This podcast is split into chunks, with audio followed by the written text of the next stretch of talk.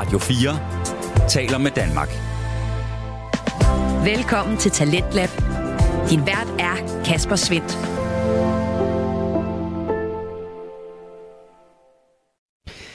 I aften der skal der hygges igennem her på programmet på Radio 4, som øh, præsenterer nye stemmer, fortællinger og holdninger, alt sammen fra Danske Fritidspodcast. Vi skal nemlig hygge med tre forskellige, og det er Gråzonen, Sludrossetollet og Frygteligt Fascinerende, som er på menuen her til aften. Og lad os endelig komme i gang med den. Du lytter til Radio 4. Vi starter altså med samtale-podcasten Gråzonen, som består af Ahmed Omar og Hassan Haji. Det er en øh, samtale- og interview-podcast, som øh, har stor bredde i emner, men øh, oftest koncentrerer sig omkring ungdommen, samfundet og kulturen. Noget, der til gengæld altid er til stede, det er den gode stemning imellem de to gode venner, som altså har en evne til at invitere indenfor, samtidig med at de også er gode til at skabe et lukket fællesskab. Og præcis det fællesskab er også i spil i aften, for der har de to værter taget fat i lytternes dilemmaer, og du får altså således en øh, rejse igennem, hvordan øh, Ahmed og Hassan de går til dem. Du får første bid af aftenens afsnit fra Gråzonen lige her.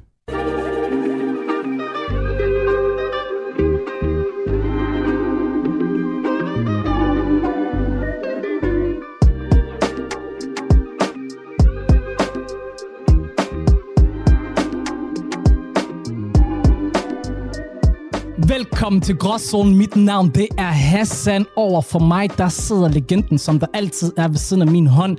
Ahmed Omar. Hvad sker der, bror?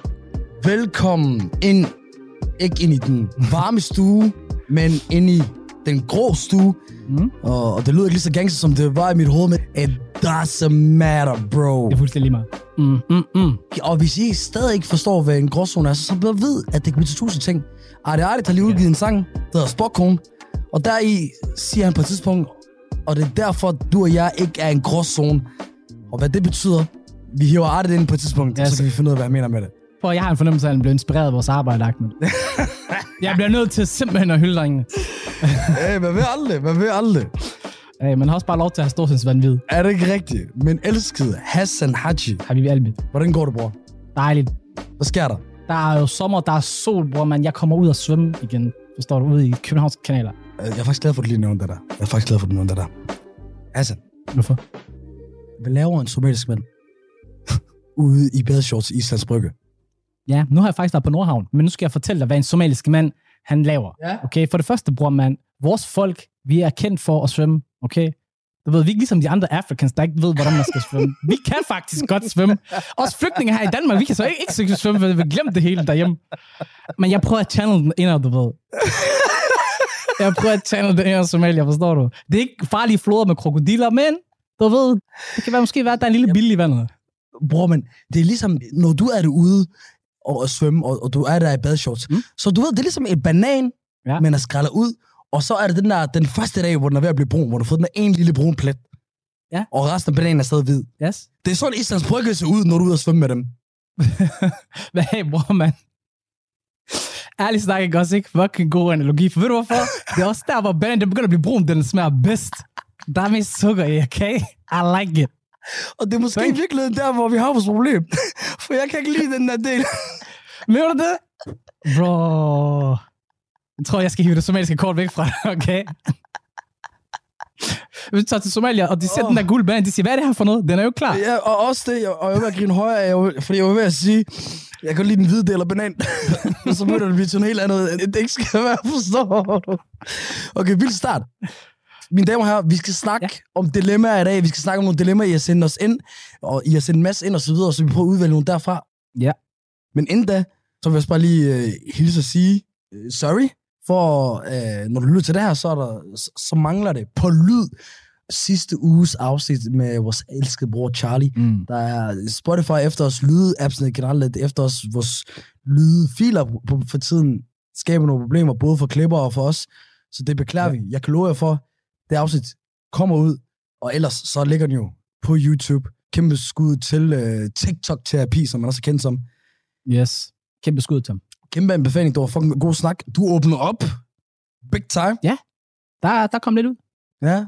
Ja, men bror, man selvfølgelig, der, men man bliver nødt til at åbne sig op nogle gange, når man, øh, når man skal have sådan en seriøs og og fed samtale, ikke? så kan man jo ikke bare sidde og gemme sig bag øhm, sin mors øh, nederdel, som man siger på godt dansk. Lige præcis, bror. Men i stedet, hvor du slet ikke gemmer dig, Mm. det er jo på scenerne for tiden, din stand-up-ting. Det er jeg. I Aarhus og København. Yes, sirs. Jeg var lige op øh, her i, øh, i sidste uge. Ja, Et lille sted, hvor det var meget intimt, der var meget fed stemning alligevel. Det blev, øh, ja. det blev dejligt, det blev godt. Og det ved jeg, for jeg fik en rapport omkring det. Ja, det gjorde det. Bare fordi jeg selv er der, så sørger jeg jo altid for, at jeg ved lige præcis, hvem jeg elsker bror heroppe i gang i, specielt når han øh, leger stor stjerne øh, som, som komiker. øh, og jeg fik at vide, det startede dårligt. Mm. Du tog måske lidt for mange chancer. Ja. Men hvad jeg har fået at vide af de forskellige stykker, jeg snakker med, Mm. de, øh, vores fællesvenner tog dig hen, så fik du hele salen med dig. Alle endte med at grine. Alle var glade. Ja. Det gjorde de, fordi de købte den. Og øh, bare lige tilbage til, du sagde før, bror, man, for det er dig, du burde nærmest blive ansat af fucking PT. Du har fingrene i alt, alt hvad jeg laver. Du har en rapport, der er sendt klart det hele, forstår du? Punkt og prikke, præstation, udstråling. Som du så engang hentede til. Ja. Ahmed, er du snitch for PT? Og bror, jeg har ikke flere kommentarer. Øhm, ja, det kan jeg godt øh, forstå. Hassan, vi har nogle dilemmaer. Læg landet til os, og lad os gå i gang med dilemmaerne. 100% Ahmed, vi har fået de her dejlige dilemmaer ind, og så vil jeg sige, der kommer en x-faktor på et tidspunkt, som... Øh, jamen, jeg tror bare, vi skal glæde os til den, fordi det er sjældent, jeg har set noget, der er så... Jeg vil ikke sige noget andet end det, faktisk. Og vi kører den udløs ærligt. Absolut. Grunden til, at vi har de her dilemmaer med, er jo, fordi det er det største gråzone. Gråzoner er jo noget, der er mellem to poler. 100% Ahmed, vi er klar til at tage fat i de første dilemmaer. Så jeg tænker, skal vi ikke bare dykke direkte ned i det? Let's fucking do it. Alright. Hej, Gråzonen. Jeg er kærester med en dansk pige, og jeg er selv kurder. Vi har det rigtig godt, og vi har været sammen i et stykke tid nu, og jeg ved, at hun er speciel. Jeg har datet en del piger, men hun er det bedste, der er sket for mig længe. Min far er traditionel, og vil gerne have, at jeg gifter mig med en muslimsk kvinde. Min far er meget striks, og selvom jeg er voksen nu, ved jeg, at han vil blive rigtig sur, og jeg er bange for, at han vil slå hånden af mig. Hvordan får jeg fortalt min far, at jeg rigtig faktisk gerne vil være sammen med hende her resten af mit liv? Vi har brormand her. Ja. En kæmpe pjav, Pjav. som betyder stor mand eller andet på, på tyrkisk. Mm. Jeg husker, husker kurdisk. Okay. Den er jo svær, Den er rigtig svær. Det må jeg sige. men vi har altid svar, og vi, vi skal nok støtte det der. Ja. I sidste ende, i hvert fald hvad jeg kender til, Ja. what I want, what I like, Ja. what I love, det bestemmer jeg selv over.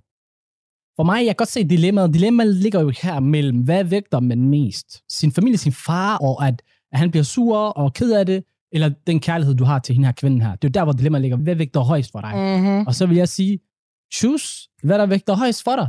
Altså, det er dit liv, det er dig, der skal leve det. Der er ingen grund til at sidde og drøtude om fem år, fordi man føler, man valgte det forkerte valg. Jeg er overrasket, at du siger det her, fordi jeg kender dig, Mm. og jeg kender de forhold til dine øh, forældre. Ja.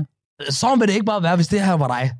Hvis jeg følte, at jeg skulle være sammen med hende resten af mit liv, og jeg elsker hende på den måde, som der bliver øh, gjort udtryk for her, Tænk over det der med, at dig, der skal muligvis cut ties familiemedlemmer, eller, eller skulle vælge nogen fra frem for det familie. Det er ikke så simpelt. det er ikke nemt. Jeg siger ikke, det er nemt. Jeg tror da helt klart også, at det ville da være noget, der knuser en. Nu, Lad os nu sige, at dine forældre giver dig ultimatum. Det er os eller hende. Mm-hmm. Så er den ikke simpel. Så står man jo i et kæmpe, kæmpe dilemma, jo, som vores brormand, han står her i. Hvis jeg el- elsker kvinden her højst, jamen så vil jeg skulle da gå, og så vælge hende, og så ved jeg godt, det lyder lidt, øh, ah, det vil du nok ikke gøre. Det tror jeg nok, jeg vil gøre, også fordi jeg tror, at jeg vil have mit på det rene i sidste ende. Ja, nej. Men sådan er det ikke bare, bro. Lad os nu sige, at mine forældre sagde, hør, du kan ikke være sammen med hende der, og hvis du er sammen med hende der, så har du ikke noget med os at gøre. Mm? Du får det til at lyde som det simple af, hvis jeg vil være sammen med hende resten af livet, og mine forældre ikke ved det, jamen, så, så er det synd for dem agtigt. Så jeg ikke noget med dem at gøre. Nej, altså, det er jo ikke sådan, det er. Jamen, er, er det ikke sådan, det er? Altså, sådan tror jeg, det er for alle. Det handler Nej. bare om... Jo, det er sgu da så. Fordi på så, jo, du vil jo ikke vælge din familie fra, hvis du ikke elskede hende nok til at gøre det. Altså, lad os da bare være ærlige. Nu snakker du jo om, når man, de tilfælde, hvor man gør det. En ting er, at man har gjort det. En anden ting er at komme ja. til et punkt, hvor man vil gøre det. Men bror, man, du skal også tænke på konsekvenserne efterfølgende. Lad os sige, du dropper hende. Lad os sige, du, du kan ikke gøre det. Okay? Ja. Og så vælger du at, at blive gift med en anden kvinde, øh, en muslimsk kvinde, for at gøre dine forældre øh, tilfreds. Jeg har ikke sagt, det andet oplagt. Først og fremmest lad os lige øh, være færre vores bror her. Han har ikke sagt, at forældre skal vælge fra det imod. Men desværre nogle gange, så føles det sådan. Ja, Og i værste tilfælde kan det ende sådan der. yes. Og så nummer to, faktisk. Jeg vil stole på, at mine forældre, de elsker mig så meget, at de ikke vil stå hånden af mig for det. Det er svært, hvor man... Nej, men også der er en anden punkt. Han er mand, sådan kulturelt, i kurdisk øh, kultur. Ja. Ja. Så skal manden ikke få accept fra hans egen far, i forhold til, hvem han giftes med. Okay, det har jeg ingen anelse om. Det vidste jeg slet ikke noget om. Det er jo så mere lidt for sådan en religiøs synsvinkel. Okay, Kulturelt er det måske lidt anderledes. ja, Den, den går måske ikke, hvis man ikke vil. det er rigtigt. Wallah, jeg kommer virkelig fra et sted, for, hvor mine forældre, ja, nej, de kan godt have præferencer, men så er det næsten ikke mere end det. Forstår du? Ja. Og hvis du spørger dem, så vil de bare have, at jeg bliver gift med en, øh, med en somalisk pige. Så må hun også gerne være religiøs, tror jeg, hvis du spørger min mor. Mm. Men jeg sad og tænkte, okay, hvad er worst case her? Jamen, worst case, det er far, mor, siger vi ses. Han nævner jo kun far her, så det er jo, resten af familien er jo ikke indblandet i det, som det lyder ud fra, hvad der er skrevet til os. At det kun er faren. Det, det bliver jo lidt mere, måske en ting, der er nemmere at gøre i IKAST, end det er at gøre i Kurdistan. Det der med at sige, jamen så snakker jeg ikke mere med far. Jo, jo, jo, jo, jo, jo, men tror du ikke også på et tidspunkt, far man vil køle af, specielt lad os sige, hvis mor og far, eller mor og, og, og de andre søskende, de har det fint nok med det. Og, og du ved, lad os sige, der bliver et bryllup. Måske lige tage en periode, hvor man siger, så må han være sur-agtig, vi var Ja. uvenner, Ja. men når brylluppet kommer, så skal det nok gå. Ja, selvfølgelig, men jeg tror, bror, man, det, der kræver, der kræver mest mod i den her situation, det er faktisk, at jamen, vend den med sin far og sige, hør her far, jeg ved godt, du ikke er så meget tilfreds med det her, men, men jeg har fundet hende her, og ja, hun er dansk, og jeg elsker hende sgu, og jeg har ikke rigtig tænkt mig at gøre andet, men jeg vil gerne sige det til dig, jeg vil gerne have, at du læser det. Det kan godt være, at det er svært for dig at komme igennem nu, men, men jeg håber med tiden, du vil komme over det. Men det er også din far. At tage den her chance med ens far, ens forældre. Men er det en chance, bror, man? Der er der forskel på, hvis man er dansk eller muslim. Absolut, der er forskel. Øh, I forhold til forældre, for eksempel. Øh, Altså, hvis du spørger mig, jeg kunne for eksempel aldrig forestille mig at sk- kaste mine forældre ind i et plejehjem. Ja, 100, 100 procent. Så du, der er jo et forhold til ens forældre, det der med, at man altid har noget med dem at gøre. De har en betydning Yes. og en, en rolle. Men jeg tror også, det du lige nævner, det der med at blive smidt på et plejehjem, det tror jeg også helt klart er en forældrenes bekymring i forhold til, at hvis man nu bliver gift med en, en, en person, der har en anden kultur, jamen altså, Nej. altså så bliver man til at sige, jo, jeg tror, det, det er ikke det er ikke hovedårsag, det siger jeg slet ikke, der er, men det er da en af de ting, udover at, jamen sproget med børnebørn og alle mulige ting, der bliver måske lidt mere kompliceret. Jeg tror sgu fandme ikke, at de... Så kommer det som øh, ting nummer 20 på. Jeg tror ikke, det er ikke det med så stress over, over at, din, at du er sur, og din, øh, din søn øh, bliver ved at gifte med en, der, der ikke er, kommer fra samme kultur som dig. Det, det tror jeg ikke, hvis jeg tænker... Men tror du ikke, det har noget med det at gøre? Det tror jeg da godt, bror, Nej, fordi så, det så ikke. det kommer, jo, fordi det tror jeg, for det kommer til at translate, det kommer til at oversætte til, til dine børn jo. De tager jo også mors kultur med sig, og så kan det være, at de bliver frygter for, at ens børnebørn kommer til at have en så fremmed kultur. så er man bare et egoistisk menneske. Hvis det er det, der falder ind, ind at, nå, hvad fanden sker der så med mig, hvis min søn han, øh, bliver gift med en der, forstår du? Er det ikke fair nok, at som en bedsteforælder gerne vil kunne snakke med sit bar- barnebarn på sit eget sprog? Jo, jo, men hvis det er det, man tænker på, i forhold til, hvem de skal gifte sig med, så er det egoistisk. Altså, jeg siger bare, at det har da sikkert noget med det at gøre. Øhm, men tag fat i, i far, og så, og så tag snakken med ham. Nu hvor man har taget beslutning omkring, eller man føler, at man skal tage resten af sit liv med hende, snak med far omkring det, introducer det, riv dig i plasteret nu, og så arbejde på det. Det tror jeg er den bedste strategi fremadrettet. Og hvis jeg så siger nej, jeg gider ikke. Så må du work ham. Nu tager vi det nej, han cutter. Med det samme, Ja. så giv farmand tid til at køle af, og så øh, prøv at reconcile. Du siger lige meget hvad, du, du skal ikke blive gift med en der. Lige meget hvad. Hvis det er oppe i hans hoved, at jeg, jeg skal giftes med hende her, fordi det, jeg elsker hende, jeg vil være sammen med, fint, så- så vil jeg sige, tænke, jeg tror, det er helt klart det bedste. Og jeg vil sige, jamen, tag snakken. det vil jeg også sige, Waller. Jamen, det vil jeg sige. Okay. Så du skal sige, sige for mange år. Ja, det var... så du, du var klar på den alligevel. Fantastisk. I sidste ende, på, der er et tidspunkt, tror du er voksen, mand.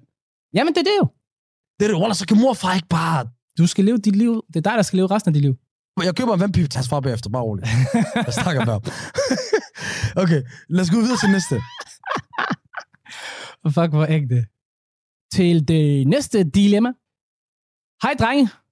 Jeg vil gerne gå i ghost mode og bare fokusere på mig selv og blive en bedre version af mig selv. Men jeg føler, at jeg kommer til at ødelægge mine venskaber. Hvad skal jeg gøre? Det var lidt en kort en. Ja, det var det. Okay, så her har vi en person, der gerne vil arbejde på sig selv, og føler, at hvis man sætter sig selv først, og så kommer til at ødelægge sine egne venskaber. Der har vi begge to været. Mm. Vi vil gerne udvikle os. Yes. Øh, vi, vi, vi har øh, nær- nærmest et mantra her i podcasten. Vis mig dine venner, jeg viser dig, hvem du er. Mm. Så det har en betydning, hvem du hænger ud med. Det er ikke nødvendigvis øh, det, det handler om her. Personen af en eller anden grund føler, for jeg skal lige rykke mig, Mm. så de mennesker, der lige er omkring mig, dem skal jeg lige øh, holde mig fra. Ja. Og wallah, så er det så simpelt, at det skulle du bare gøre. Og, og hvis de er dine rigtige venner, så, så kommer det til at forstå det. Du skal ikke gå ud og, og sige det. Så, så bliver det meget mere dramatisk, end det er. Og hvis folk ikke er det samme sted, som du er, du ved, de chiller bare, og du kommer med sådan en bombe. Du ved, det har både set på godt og ondt. Det, det, ja, bliver, enig.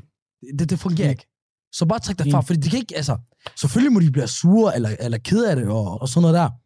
Fordi, ja, hvis de kommer til dig, og siger, hey, hvad sker der? Så forklarer du. Hvis ikke, så holder du for dig selv, og så kører du den. Og så, ja. fordi i sidste ende, hvis du føler, at det er de, der skal til, fordi dig, du bliver number one person, you gotta do it. Absolut. Dine venner skal være glade for, at du tager tid og arbejder på dig selv og prøver på at gro, i stedet for at tænke mere egoistisk, og hvorfor har jeg det ikke lige her, når jeg har brug for dig, bla bla bla. Hvis de er dine rigtige venner, som du selv siger, så støtter de dig. Exactly, mor mon gua. Og også fordi, at øh, man vender sig til i livet, forstår du? Jeg tror, den her, den er meget nem for mig, der og mig. Vi har flyttet rundt. Mm. Vi har 100%. vi har gjort det her på hver vores måde, også sådan, og du ved.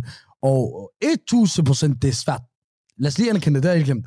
Ja, men vi har også været igennem det. Altså nu tænker jeg på, går ud fra, jeg gætter på, at personen her måske, jeg ved ikke, 17, 18, 19 år, du ved, stadigvæk i den unge fase.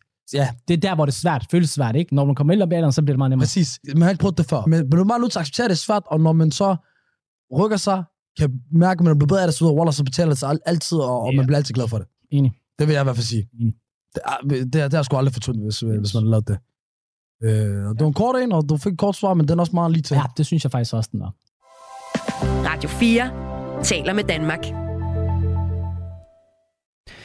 Du er skruet ind på programmet Tens Lab her på Radio 4, hvor jeg, Kasper Svendt, i aften kan præsentere dig for tre afsnit fra Danske Fritidspodcast.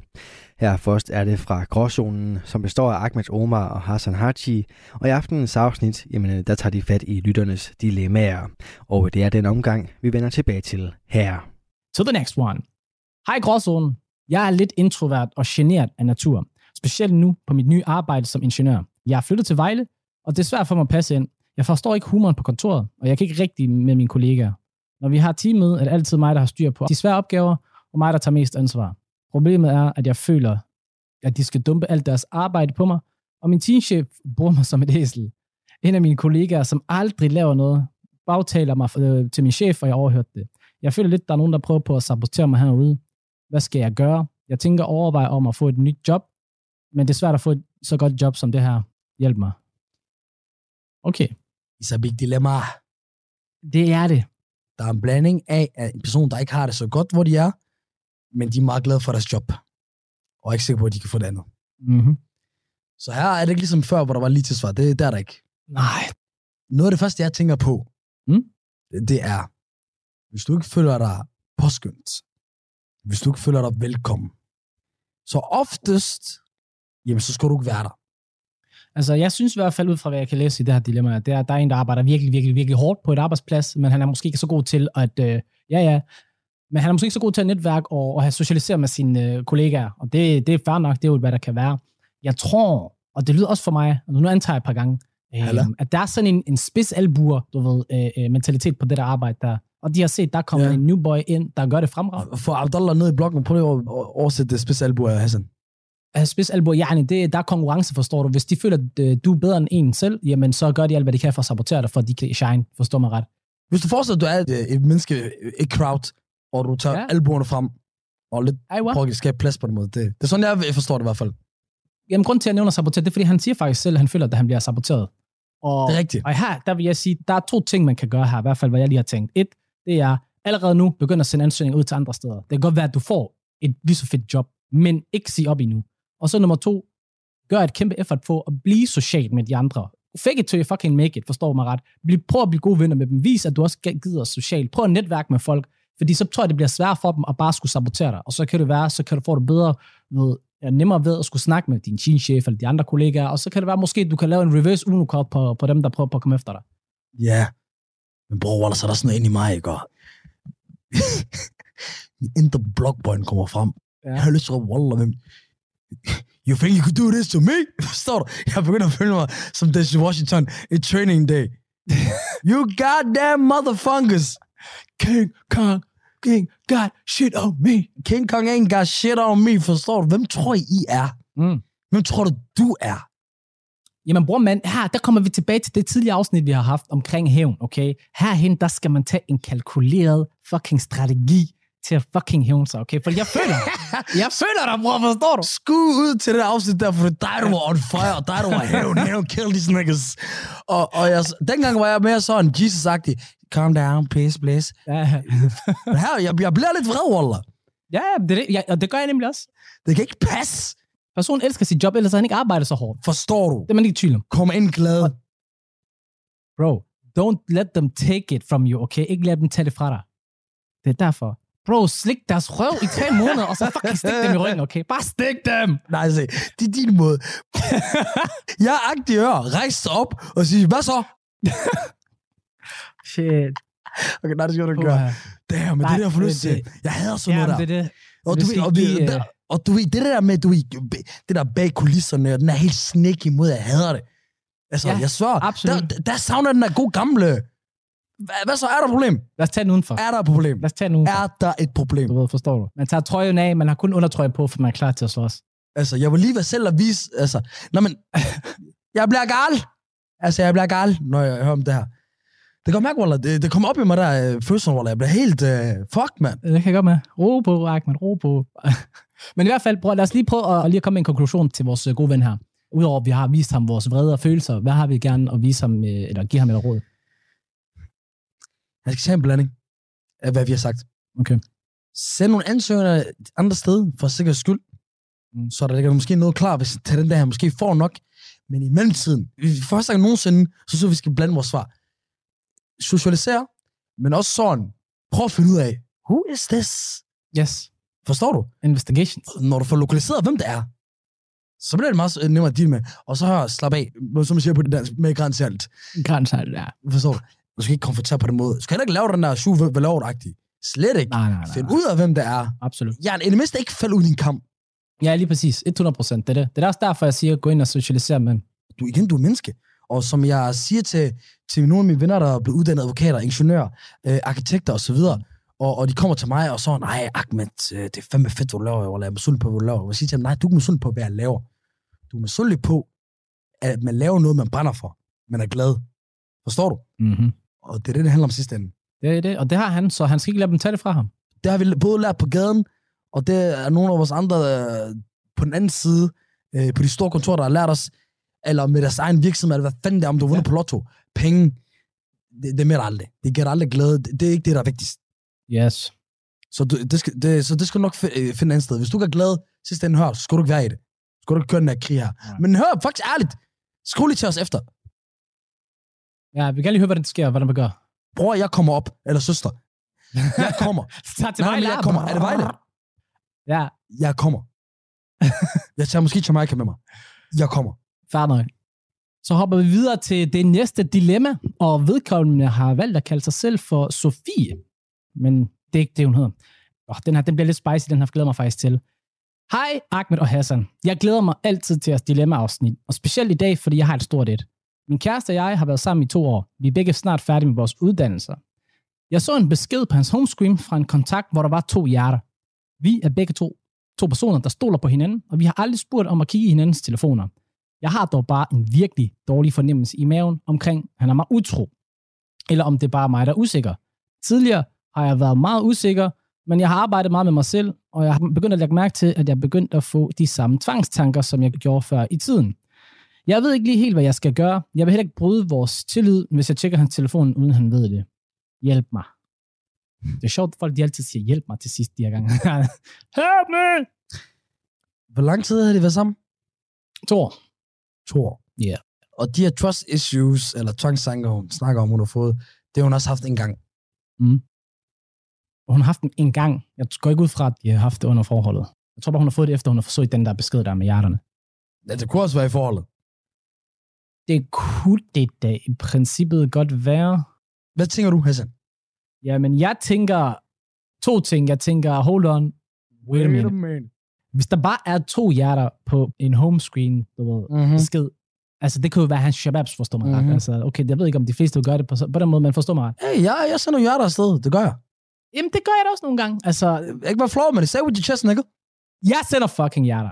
Øh, men så tænker jeg også, hvis det er bare det, at hvis han ikke har ændret sin adfærd, hvis han ikke er udseende, hvis han ikke øh, du ved, kigger på dig på den samme måde, og alt er normalt, og det er bare det, så vil jeg sige, hold on, wait a minute, måske skulle du lige tage fat i, øh, terapeuten igen, og så måske arbejde med øh, din usikkerhed en gang til, fordi det kan godt være, at, øh, det er der, vi er. Noget, der slet ikke fungerer. Mm. Du ved, og det lyder som en kliché, men nogle gange så er klichéer til, Hassan. Fordi de nogle gange er nogle af de største sandheder. Og den kliché, jeg tænker på her, det er, altså, if the trust is broken, everything's broken. Ja, Hvis du begynder at kigge i hans telefon, mens han ikke ved det, bla bla bla, altså, det er sgu meget point of no return. det synes jeg da helt klart også. Det fungerer ikke. Nej. Jeg vil sige, hvis der var flere ting, okay, så kan vi begynde med slet ikke at skulle kigge i hans telefon, men så måske man skal til at gøre noget ved det. Men indtil videre, så vi hold dine øjne åbne, men slap af. Eller så snak med ham. Men så ved jeg, hey, i sidste ende, mænd og drenge og røvhuller derude, det er ked at sige, men Ja. mænd kan blive som, som goddamn, så svin, altså, du ved, de kan gøre det, de gør nogle beskidt ting, og, og de kan godt være utro. Du sagde faktisk noget meget interessant. Du sagde det der med at tage en snak med ham. Fordi jeg tænker, okay, tag en snak med ham. Det lyder i princippet godt nok, men hvordan vil du sige til ham, hey, øhm, altså, okay, ved du hvad, jeg har faktisk tænkt lidt over det her, fordi hvis man skulle snakke med ham om det, skal man gøre det på den upfront måde, hvor det er bare sådan, hey, jeg så sådan en besked der, jeg blev sgu lidt nervøs, jeg gider ikke at kigge i din telefon, er vi okay? Men det ville også bare være sådan lidt nemt for ham.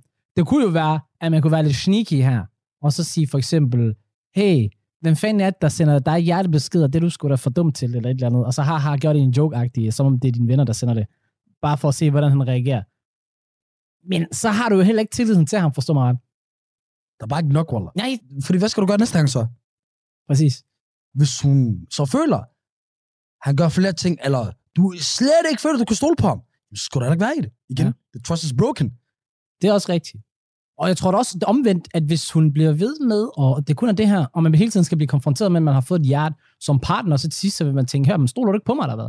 Der kommer et hjerte på mine beskeder, lige pludselig, så tror jeg, det er utro. Så tror jeg heller ikke, at man synes, det vil være særlig fedt i længden. Men jeg er sgu ked af at sige, hvad hedder det, der er sgu ikke øh, særlig meget andet, jeg vil sige, end øh, hold on with it med det, tag det roligt. Spørg om at vise be- beskederne. Det ved jeg ikke. Hvis der er en, der spurgte mig om det, så vil jeg tænke, jamen, det er fordi, du vil, så kigge efter noget, fordi du vil være sikker på noget, så mit ord ikke er nok. God pointe. Vis til en vis grænse. Du kan ikke kræve for meget. Nej. Hey, måske kan man spørge, men du kan ikke kræve. Man kan sagtens spørge.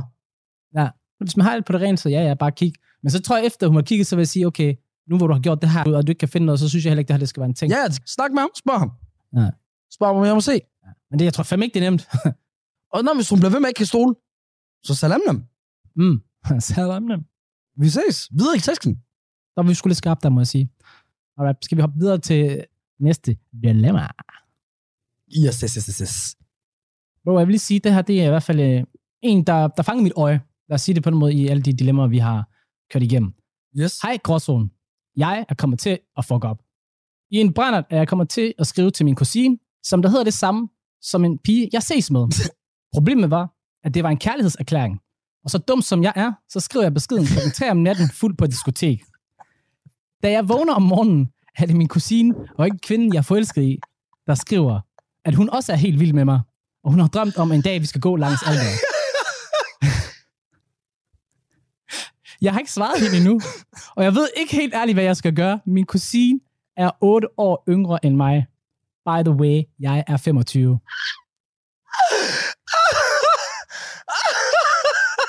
Bro,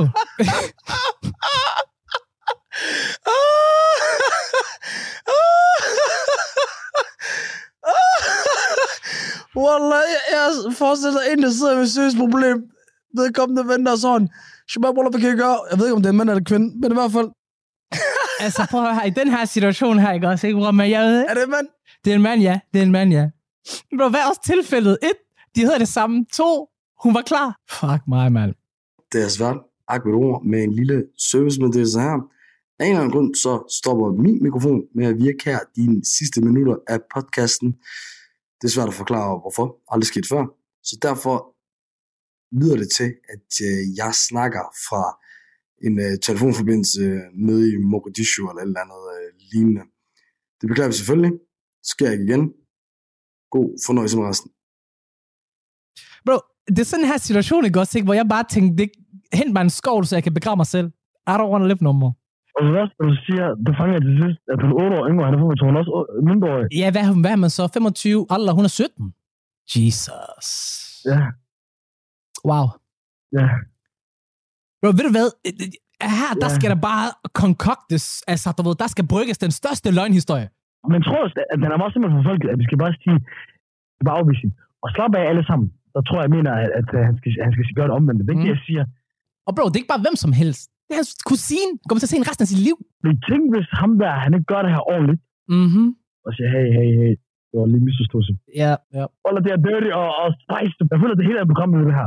Det er lidt det er voldsomt, det her. Det må jeg være ærlig at sige. Fordi et, skal man bare skrive til uh, kusinen sådan, hey, det var sgu ikke ment til dig, det er jeg sgu ked af. Og så kunne man så... Men det ved jeg ikke. Det der, hvad jeg kommer til bare at tænke på med det samme. Mhm. Så du tænker, fuck ham her. Han har, han har flækket mig. Hvem tror han, han er?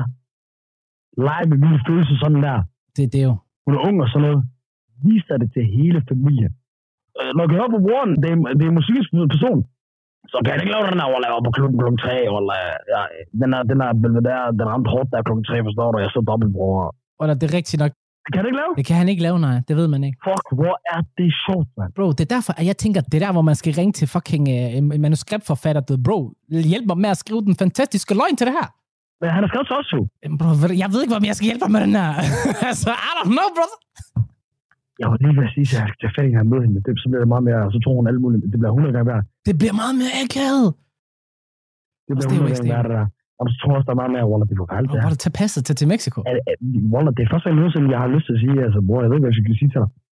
Den er skør, den her. Altså, jamen, okay, lad os prøve at udforske det. Okay, kan man skrive til hende, hey, det var sgu en fejlbesked, det- jeg var jo rigtig stiv, det var meningen, jeg skulle sende den til, til, til en anden en. Men, men det anden ting er jo, er det effektivt? Vil det gøre noget? Vil det hjælpe dig? Vil det få dig ud af den her kattepine, du er i på i øjeblikket? Og det, det tror jeg, altså, det bliver svært. Sgu. Det, jeg tror, bror, men der er ikke noget, der kan få dig ud af den her kattepine. Det tror jeg ikke. Så du må bare æde den. Du æd den. Hvad, hvad er den? Jamen, Bare sig sandheden, som det var, som det er. Jeg give den eller hvad? Nej, jeg skulle da sige til sandheden, at det var, det var ikke meningen, det var dig, jeg skulle sende den til. Jeg skulle sende den til en anden. Og så bare kom clean.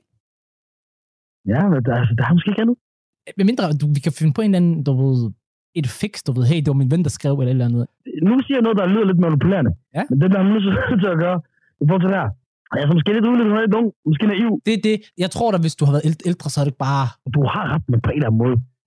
Jeg vil også have den der, jamen, hvad gør hun? Hvad siger hun? Jamen, han bliver nødt til at sove hende på en måde. Altså, Men jeg har glemt side af. Hun er jo lige så meget fanget den. jamen, det er hun jo da, helt klart. Sig til hende. Jeg beklager. Og så næste gang, jeg er til sådan en familieting, hold, hold dig langt væk fra hende. Det, det er jo, altså, så må, han, øh, så må han lære at have to øjne, øh, du ved, kig væk på den ene vej. Lav, Michael Laudrup, find den. Kig væk, find den. I vores kultur, du finder jo folk, der kunne, finder kusiner, der bliver gift med hinanden og sådan noget. Ej, bror, også på se her. Gå langs alteret. Gå langs alteret. Det er en... Øh, det er en dansk ting, fordi vi går ikke langs alter. Jeg kender somalier i UK, der finder kusiner. For det skal helt ikke bare somalier, kurder, tyrker, araber. Nå, nej, ikke, ikke, ikke jeg snakker om fætter kusine ting. Det der, det er, det er i, der, øh, i, i kulturen. Men, men det er også lige meget, om det er en dansker, eller om det er en shabab. Fordi i sidste ende, hør her, jeg tror bare, det handler om bare om at rive plasteret af. Der er ikke så meget at sige. Rive plasteret af, det- sig til hende, jeg skulle ked af det. Det var en brændert. Det var ikke med vilje. Det skulle have været til en anden. Og så må du tage konsekvensen derfra. Nogle gange, så må vi også lære, at øh, ja, nogle gange, så kommer vi til at sove folk, og så må vi lære tage øh, konsekvensen af det. Øhm, jeg tror sgu, øh, at, øh, at det var alt det, vi når for i dag. Øhm, tror jeg selvfølgelig lige, at jeg skulle huske at sige til alle sammen, du ved, husk at gå ind og følge os på TikTok, Instagram, YouTube, Spotify. Øhm, så skal vi nok sørge for, at det afsnit, der mangler, det kommer ud hurtigst muligt.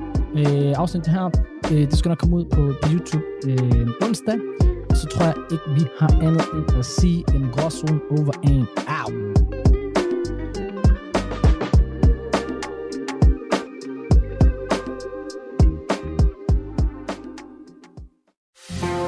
Du lytter til Talentlab på Radio 4.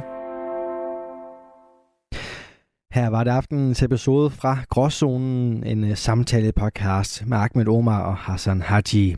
Du kan finde flere afsnit fra dem inde på din foretrukne podcast tjeneste, og øh, både finde podcasten på de sociale medier og på YouTube. En øh, podcast, som øh, du ikke kan finde øh, så mange steder, det er Sludrøssetollet med verden Flemming Lauritsen. Han har valgt at fokusere kun på podcast-mediet i den her interview-podcast, som er tager fat i den almindelige dansker med de ualmindelige historier. Igen så er der god bredde på podcasten, og igen der finder du også en engageret vært. Flemming han bringer altid god energi og karma til sine samtaler, og det er også tilfældet i aften, hvor han snakker med Araka. Det er det firma, som øh, består af Anna Helene og Anders Christian Hjort, et øh, ægtepar, som øh, før har været med i podcasten. Og i aften der skal de således snakke omkring emnet følelsesmæssig intelligens. Og du kan blive klogere på det begreb lige her.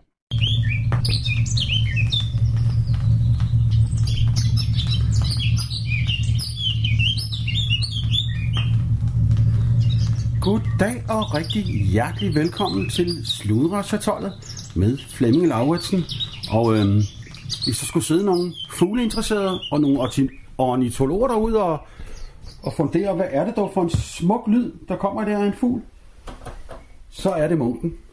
Og øh, så kan man spørge sig selv, hvorfor spiller jeg i munken? Og det gør jeg igen, for så vil den opmærksomme lytter jo lægge mærke til, at hver gang, at Anders Hjort og Anna Helene er, så kommer munken på. Og det er jo fordi, at Anna Helene faktisk hedder Munk. Så, så, så synes jeg, der er sådan en god tråd i det. Det er helt fantastisk.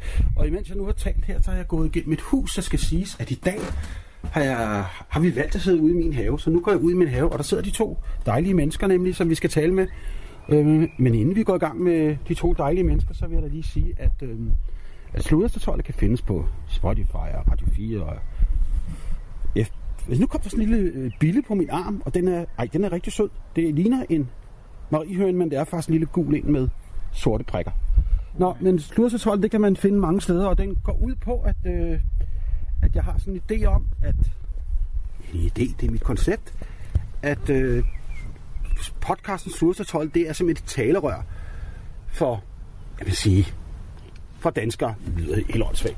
Det jeg mener, det er den almindelige gåsøjne, den almindelige dansker, som kan få sådan nogle meninger, holdninger, historier, livsberetninger ud. Og det, der gør sig så gældende i dag, og det er så Anders Hjort og Anna Helene, som har coachingfirmaet Araka, som er her i dag, og de har været her før. Og jeg kan da godt anbefale, at hvis man har lyst til at høre lidt om, hvordan vi ser på stress eller andre ting omkring det, der foregår inde i syngehuset, altså hjernen, så, øh, så kan man gå ind og finde nogle podcast, hvor Slursatollet er med, hvor vi sidder og tager fat i nogle gode emner, som fylder meget her i samfundet i øjeblikket. Og jeg synes personligt, selvfølgelig, det skal jeg sige, men jeg synes selv, at vores samtaler er rigtig, rigtig gode. Det kan jeg anbefale, hvis man har lyst til det. Så er jeg måske ved at være klar så småt. I dag ved jeg, at det skal handle om, og der er sådan ikke helt på glat is, det er forkert at sige, for jeg har selvfølgelig tjekket op om det, men følelsesmæssig intelligens. Hvad er det? Og det, øh, det lyder som noget rigtig saftigt noget, synes jeg, vi skal i gang med her. Det er jeg også sikker på, at det er. Så derfor skal jeg lige præsentere øh, de to fine mennesker her, som bor oppe i Hillerød og har et coachingfirma. Det var jeg inde på, og ja, og vi har også lige lynhurtigt, jeg kan lynhurtigt, jeg mødte jo hvis nogen, der sidder og spekulerer, hvordan det hele kender jeg Anders Hjort fra. Det gør jeg, fordi at jeg kom til, eller kommer til en 40-års fødselsdag hos en mand, der snart er over 50 år, og han holder stadig 40-års fødselsdag. Men vi kommer er det, gerne. Er det nummer 14 eller 15? Ja, jeg ved det ikke. Og der spiller man bordfodbold, og herrene får sådan nogle noget at spise, og der bliver mad. råbt, ja, God råbt og mad. skrædder det ene og det andet. Ja. Og der mødte vi hinanden, og fordi at vores, vi egentlig kommer egentlig fra meget forskellige udgangspunkter øh, på mange måder. Men vi har fundet et fælles fodslag her. Det var bare det, så er der, hvis der er nogen, der undrer sig over det. Mm. Så derfor synes jeg, nu er vi kommet frem til sagens kerne. Tak fordi I gad bevæge jer her til Ommer, Tak for invitationen. Amager. Det er så hyggeligt at komme her hos dig. Det er jeg glad for at høre. Ja. Og nu er vi i haven. Ja, det Altså, er så haven. fantastisk Og der er andre end dejligt. munkefugle her. Der er også en solsort, og der er musvitter. Og så er der duen. Og duen. Ja, og due. haletusser og katte, og jeg ved Ja. ikke hvad. Ja. Ja. Og te, Duft, duft af, hvad hedder det nu? Syren, ikke syren? Mm. Ja, Det skønt. er nemlig syren. Og det bringer os så ind på den følelse, vi sidder med lige nu, Flemming. Ja. Hvordan føler du det lige nu? Oh, jeg føler jo behageligt, fordi sådan har jeg det også, når jeg er sammen med jer. Så Ja. ja. synes jeg, jeg ser sådan frem til, når I, når I kommer forbi og skal de snakke. Jeg synes, det er berigende på sådan en dejlig måde, og man bliver så glad. Ja. Så, så lige nu, der føler jeg glæde. Solen skinner, vi sidder i min lækre, lækre have herude i en Ja. haveforening, der hedder Ja. Engely, og solen skinner, I sidder der, og vi drikker te, og vi har jordbær, og Og hvad føler Anne sommeren er Helene? på Lige for at sætte lidt følelse Ja, på. Og fint. hvad, du føler glæde. Hvad, hvad føler Anne Helene? ja, Jamen, jeg har sådan en, sådan en lykke og sådan en ro og afslappethed. Ja. Og jeg har da også sådan den her, en, en form for velvære, en form for Ja, også afslappethed. Og når man, er- når man er ude i naturen og dufter, nu er dine syrener her. Mm. Uh, det var, jeg kom her, du har både den lilla syren, og den hvide syren der. Den ene er sådan mere citrusagtig, den ene er mere Ja, sådan syrlig, lidt mere... Og det giver, og når man tager, tager det ind så, og føler efter, så, så får man sådan en, Mm. en ro Ja, dejligt. at sidde i haven. Så det er jo lidt om det, det handler om følelsesmæssig intelligens, og det vi går og laver i dag, øh, og det emne, du har taget op her, det handler om det. Mm. At vi øh, kan sætte ord på vores følelser. Ja. Og det fine faglige ord, det er jo følelsesmæssig intelligens, eller på engelsk, emotional intelligence, altså Mm. EQ hedder det, kunne hjælpe mig også. EQ. simpelthen. EQ, ja, emotional quotient. Altså, Der er ikke, sådan- nu skal vi ikke IQ. Det er meget vigtigt at understrege. Ja, ligesom IQ, det var intelligenskotient. Så har vi også en EQ, som øh, Daniel Coleman, som er en af de her forskere og forfattere, der har skrevet omkring det her. Ja. At, øh, og hvorfor er det så vigtigt at have EQ og ikke kun IQ? Altså i erhvervslivet, der er det meget øh, kendt, at EQ mm. er noget, der er vigtigt at have. Mm. Og, og, og hvad er så EQ konkret? Det er sådan det, det, vi måske kan snakke lidt om. Mm. For det handler egentlig om bevidstgørelse af det, vi føler. Mm. Og når vi føler noget på en arbejdsplads, så går det ret stærkt, og så når vi ikke at føle så meget, før vi brænder sammen med stress og har en følelse af stress. Øh, men det kunne være, at øh, hvis man havde indsigt og bevidsthed omkring sine egne følelser, øh, så kunne det være, at det gav en fordel. Og det viser faktisk, at øh, forskningen viser, at hvis man har emotionel, øh, hvad det hedder, indfølingsevne, mm. har empati, både omkring sig selv, men Ja. også omkring andre, jamen så, så har gavner det faktisk ens øh, velvære og trivsel. Og når vi, det, det er jo det, vi arbejder med i coaching, det er velvære og trivsel, for glæde og velvære, Mm. og trives i hverdagen, have et godt liv, som vi sidder her i din have. Men det handler også om at kunne mærke efter, og lige mærke efter, har jeg et godt liv? Hvordan føles det lige nu? Eller på arbejde, hvordan føles det lige nu? Er der mange, der går rundt med sådan nogle, nu, nu, hvis vi kan tage fat så småt, er, der, er det jeres indtryk, at der, at, der, at der er mange, der faktisk suser rundt, og så bliver den lige parkeret lidt, den der, eller, eller ikke tager stilling til den, den følelsesmæssige intelligens der? Ja, der er, de, der er flere sådan forskellige øh, følelser. Der er sådan det, man nemt kan komme frem til. Ikke? Og Man kan være glad, man kan være vred, ked af det, man kan være, være, være sur. Og når vi er nede i følelserne, hvor det måske kan være lidt sådan ubehageligt, det kan vække noget ubehag inde i kroppen, dem tror jeg, vi er ret gode ubevidste til at få lukket ned for, fordi jeg skal bare ind til fredagen, så er det jo weekend, for Mm. eksempel. Eller vi skal bare lige forbi sommerferien, så, så kører det smooth igen. Øh, og når Anders siger det her med at give sig tid til at mærke efter, hvad der foregår derinde, altså så før jeg reagerer, så har jeg lige nået stoppet op og lige prøvede at sætte et navn på, hvad, hvad sker der inde i mig? Mm. Og det er den, vi ikke altid når, for eksempel i hverdagen, i mm. arbejdslivet. Mm. Det går stærkt simpelthen. Ja. Altså, der er, der er en debat i øjeblikket, også en min gode kollega, Helle Bro, øh, hun har også taget fat i den debat, øh, der hedder Sæt tempoet ned. Ja. Det går simpelthen for stærkt. Og det, har, det kan jeg lige sige, det var lige det, jeg var inde. Det har vi faktisk talt om før i 20.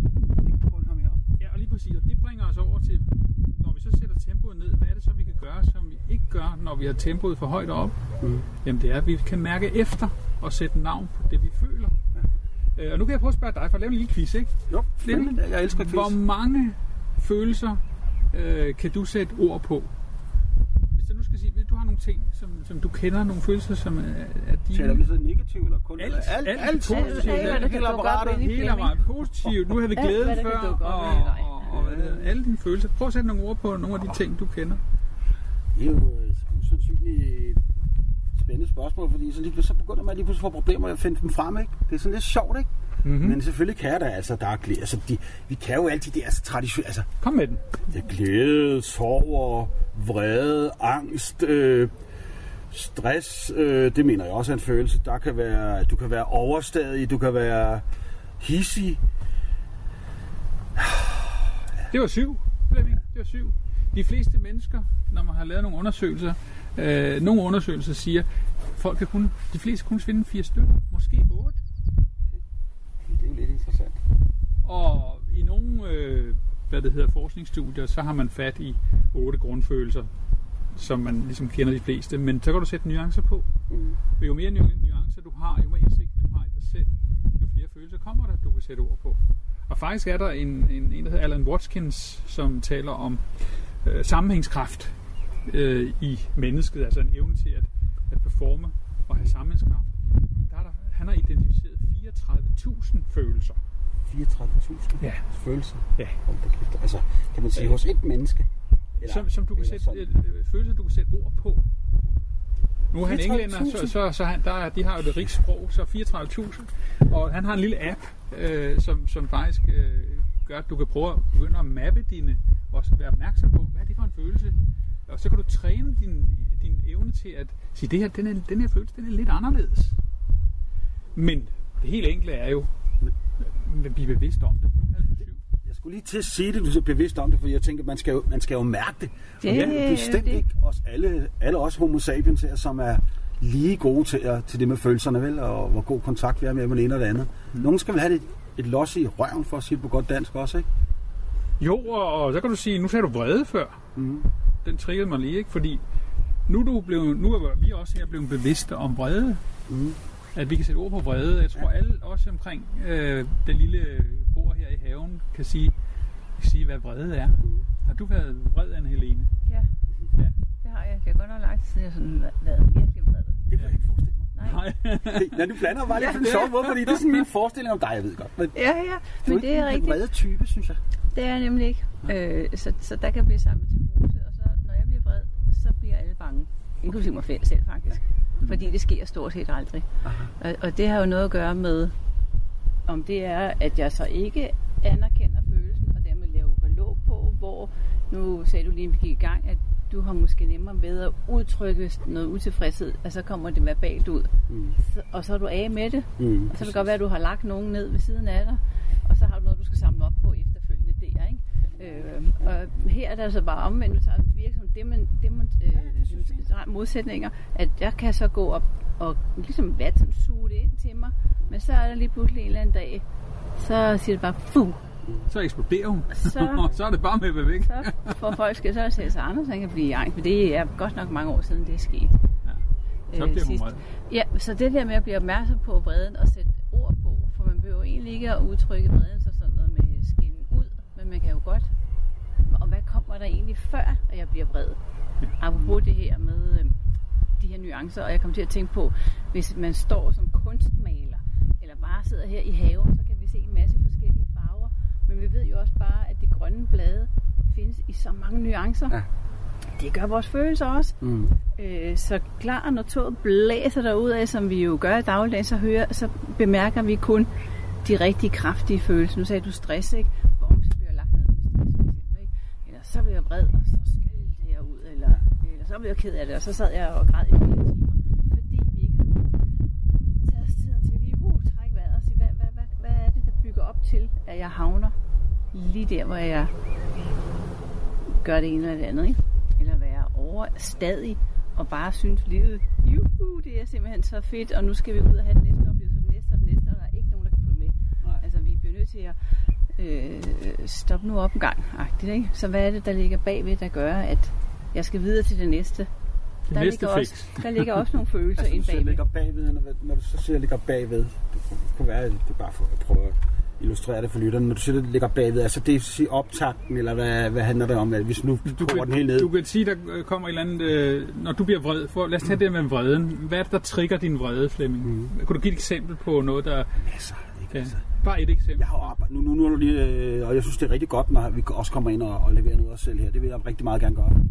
Lige den med vrede, og det er noget, jeg har arbejdet meget med faktisk gennem mit liv. Mm. Mm. Øh, så er der nogen, der kan sige det. Men, men det, og, det, og, og det er fordi, jeg for eksempel, jeg kan, blive, jeg kan blive vred over bare, jeg har skruet lidt ned for nyhederne, fordi jeg kan blive vred over be, beslutninger, der bliver taget af politisk karakter i fjernsynet, eller jeg kan blive vred over specielt uretfærdigheder. Uretfærdigt, lad os tage den. Den, den kan kender sim- vi flest af os. Hvis Præcis. nogen bliver ubehandlet uretfærdigt, så ser vi det og tager det ind. Ja. Og, og så bliver vi vrede. Men der er altså nogle mellemregninger. Du spørger så, nedenunder det ligger der nogle mellemregninger. Ja, fordi når du tager den der ting ind, som ender ved vi, øh, dit vredesudbrud Ja. på grund af uretfærdighed, så kan du prøve at, at lige zoome ind på det og dobbeltklikke på det. Fordi øh, vores sind er sådan skruet sammen. Vores underbevidsthed fanger det her mm. langt før du bliver bevidst om det. Ja, ikke langt før. 0,3 millisekunder før det sker. Der, der bliver din krop øh, alert, er ligesom Okay. ramt af det her. Ja. Og så kan du sige, øh, det kan være på grund af, at din krop bliver bange, og amygdala bliver tryk, trykket. Ja. Og når man bliver bange, hvor sidder din vrede så i kroppen, når du Ja. har frygt? Mhm. Hvor mærker du frygten henne, eller hvor mærker du vreden? Lad os bare tage vreden. Hvor mærker du vreden i din krop? Hvor sidder den henne? Det kan jeg ikke forklare. Nej. Jeg, jeg synes ikke rigtig, den sidder nogen steder. For mig, der sidder den oppe i hovedet, ikke? Ja, men for mig, for det er en bevidstgørelse. For mig, når jeg bliver vred, og det har jeg været i sidste uge, virkelig vred, så satte den sig i, Nå, hele, på- på den i brystkassen Ja, og i maven, og det begyndte at sidre ud i fingrene. Så vred var jeg.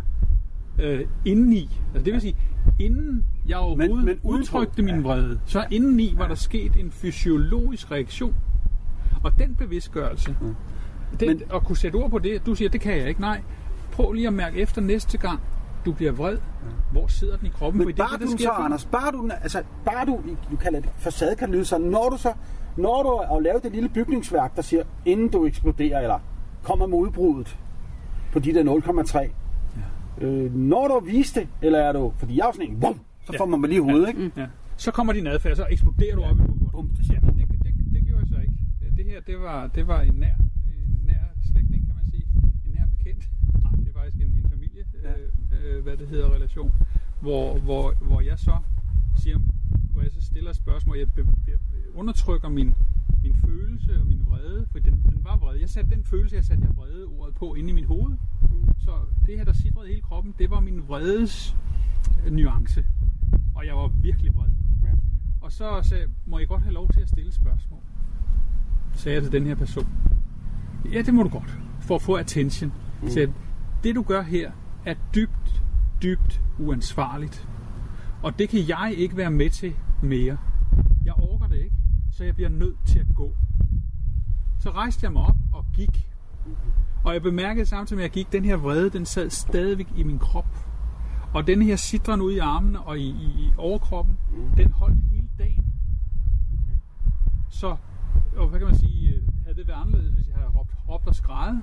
Øh, det, det har jeg selvfølgelig ikke prøvet, men, men, øh, men, men det gjorde så, at, at, at den, jeg fik ikke forløst min kropslige følelse. Men det ved jeg så i dag, at, øh, at øh, det fik jeg så dagen efter, for der faldt det helt på plads. Fordi jeg havde kommunikeret respektfuldt, i stedet for at, Ja, ja. at, at svine min, min, min nære slægtning Ja, fordi hvis jeg lige må indskyde noget af det, for det, det, det sætter noget i forbindelse med mig selv, det du siger der, du siger mm. det, så bærer du den. Du går så rundt med den, ikke? Men det der så, så kan man så sige, det der så sker, hvis man er sådan lidt, lidt hurtig på aftrækkeren, som jeg uundgåeligt er, mm. Det har jeg accepteret, jeg er bare bare bedre til det. Det er jo nemlig før i tiden, det var, at så kommer regningen.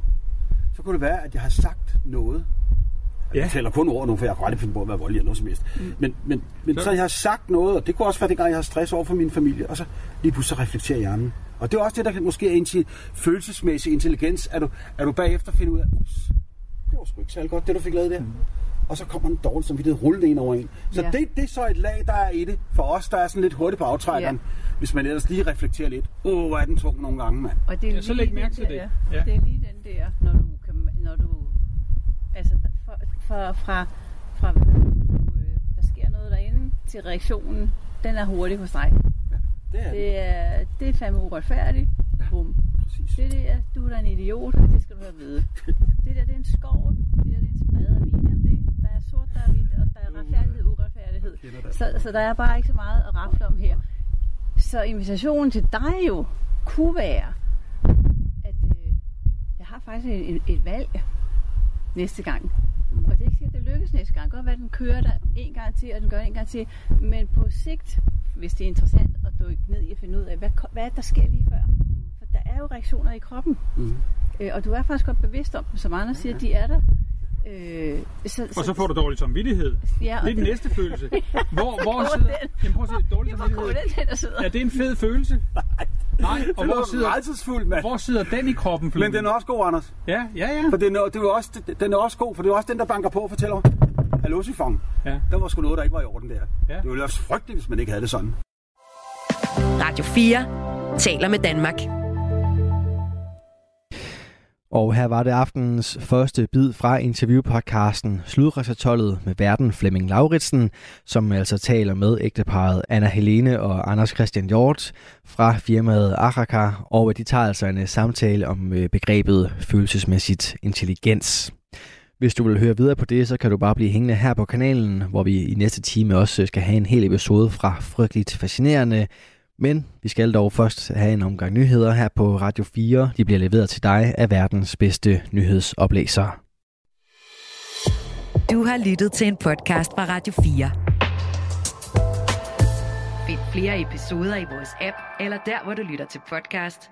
Radio 4 taler med Danmark.